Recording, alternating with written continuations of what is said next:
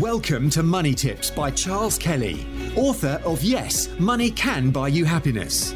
Charles spent over 25 years in financial services, working for banks, insurance companies, and as a qualified independent financial advisor running his practice, before setting up his speaking, consultancy, and property business. Money Tips will help you save, make, and accumulate more money, whether you are a business owner, entrepreneur, employee, or still searching for your vocation. Hi, this is Charles Kelly. How are you doing today? Uh, I'm the author of the book Yes, Money Can Buy You Happiness and was also a financial advisor for around 25 years. And I've met thousands of people in various situations, dealt with their money problems, uh, and, and they've kind of told me things that they, they probably wouldn't even tell their own uh, family. So I, have got a lot of experience in dealing with people, particularly on uh, money issues. So, what's happening today? Well, uh, I wanted to highlight something that uh, probably gone under the radar in, in the last few years, and that is the fate of up to 170,000 uh, borrowers who are trapped in higher rate mortgages. Uh, and this, this can be for, for various reasons, which I'll, I'll go through in a second. Uh, but they, they are basically trapped in, in mortgages paying six to 9% for their mortgage. And you might say, well, okay, why don't they just switch lenders? Well, that's the problem.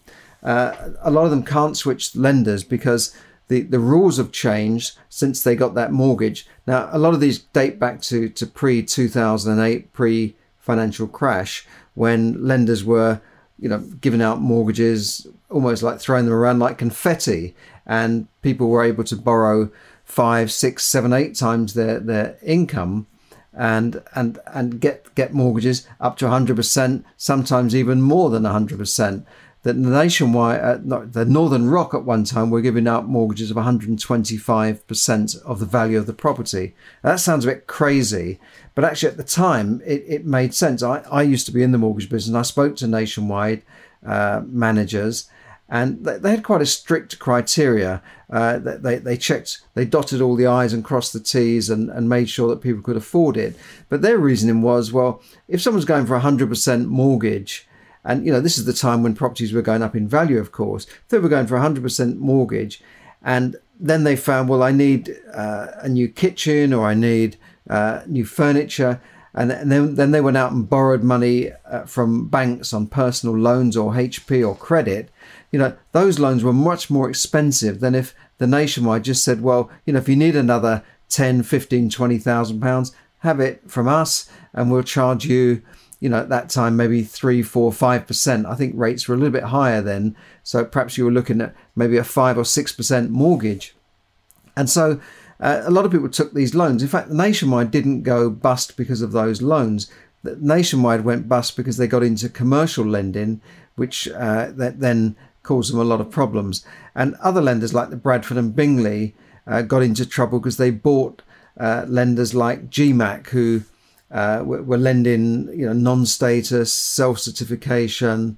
Uh, it doesn't matter if you got county court judgments. So they made a fatal error in buying that lender. And I, I spoke to someone at the Bradford and Bingley who worked there, and, and she was in the processing department. And she she said, "Well, between you and me, when they started looking at the loans from GMAC uh, that, that, were not being paid, they found out that GMAC, now listen to this, GMAC didn't have the same uh, lending criterion checks that we did. Hello, uh, were you not supposed to check that before you, you bought the company for millions of pounds? Anyway, cut a long story short, that brought them down, and that you know that those kind of decisions brought down lenders that have been around for sometimes hundred years uh, because they, they, they got out of their comfort zone and started lending on commercials and all sorts of other deals, which which which then caused them trouble. And especially when they got into um, uh, adverse credit loans, which which and the adverse credit that means lending to people with adverse credit, with previous problems, with previous repossessions, previous bankruptcies, previous county court judgments. When you lend to those people, strangely enough, a lot of them have problems again. And this this triggered was triggered from America and then come over here and. Uh, and it's a long story, but basically those loans were sold off as a package. Uh, uh, they were securitized, sold off as a package of security lending, securitized lending, and they, they were treated as securities. Like buy these things and they'll, they'll give you a, a, an interest or a return on your money. Well, of course, th- these were like junk bonds, really, and it was a big scandal. But a lot of mortgages are sold off when you when you borrow uh, from your high street lender. You, you may end up paying back your loan to, to, to another party. Now, in the case of Northern Rock, uh, people were people got mortgages from Northern Rock maybe on a fixed rate initially, and then when they went bust, they were taken over by the government, and then they were sold off to another party who said, "Thanks very much. We'll just sit on these mortgages and earn interest from them."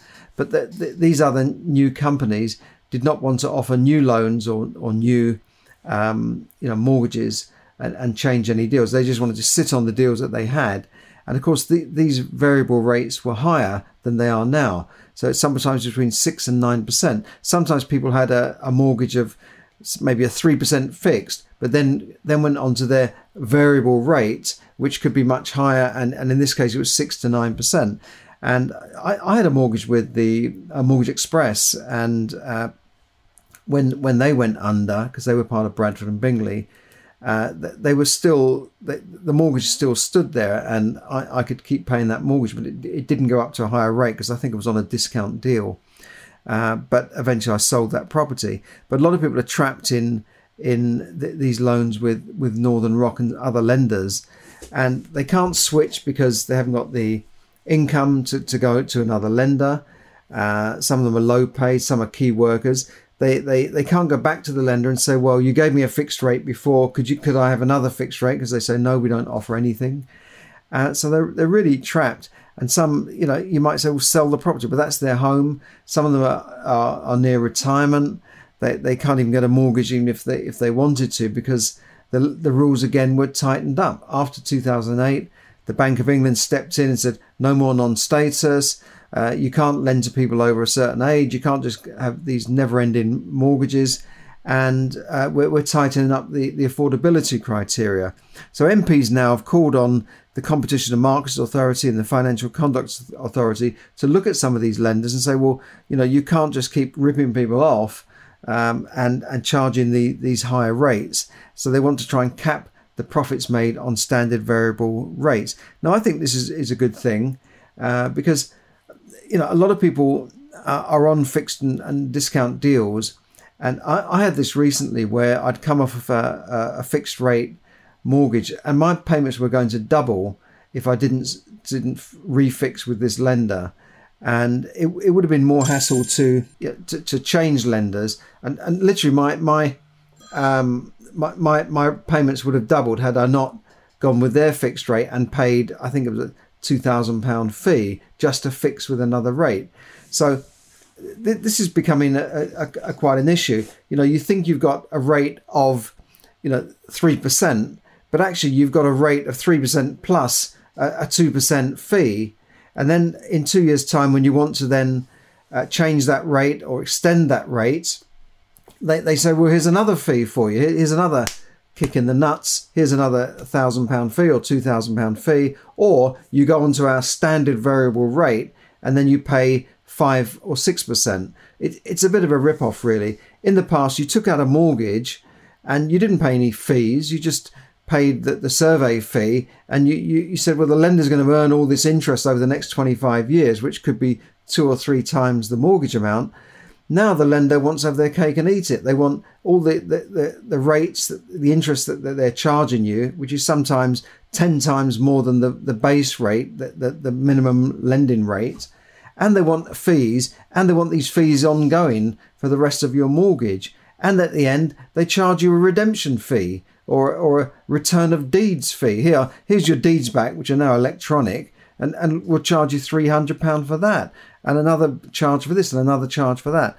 So they're making a lot of money. So I think they, they need to look into this because the standard variable rate used to be a, really a standard variable rate amongst all the lenders, all the building societies. Now the standard variable rate is whatever they want to charge you. It's, this is what, what we think we're, we're going to charge you. So this is the rate and, and you can like it or lump it. Now, I, I can lump it because I can say, well, I'm going somewhere else, but a lot of people can't. In fact, the FSA the FCA, the Financial Conduct Authority, re- re- reformed some of the affordability rules last October to enable lenders to help these people that are in, in, in trouble. But none of the lenders have changed their criteria. None of the lenders have, have helped these people. So now MPs are, are, calling on the government to do something about it. Uh, and, and I agree with them. I think uh, the lenders are really having having their cake and eat it, and they're, they're ripping people off. Because think about it, when I when I when I got mortgages years ago, say the base rates might have been six or seven percent, and I was paying maybe on a mortgage nine percent, maybe maybe ten percent, maybe two percent over base.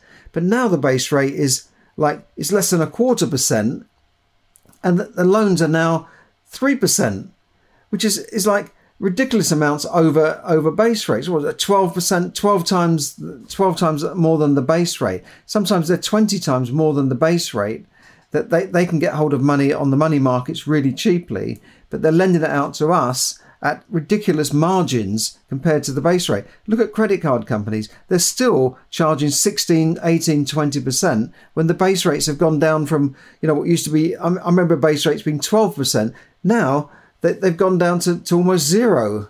Uh, uh, you know, they can get these, these, this, they, that means the banks can get hold of this money at that type of rate.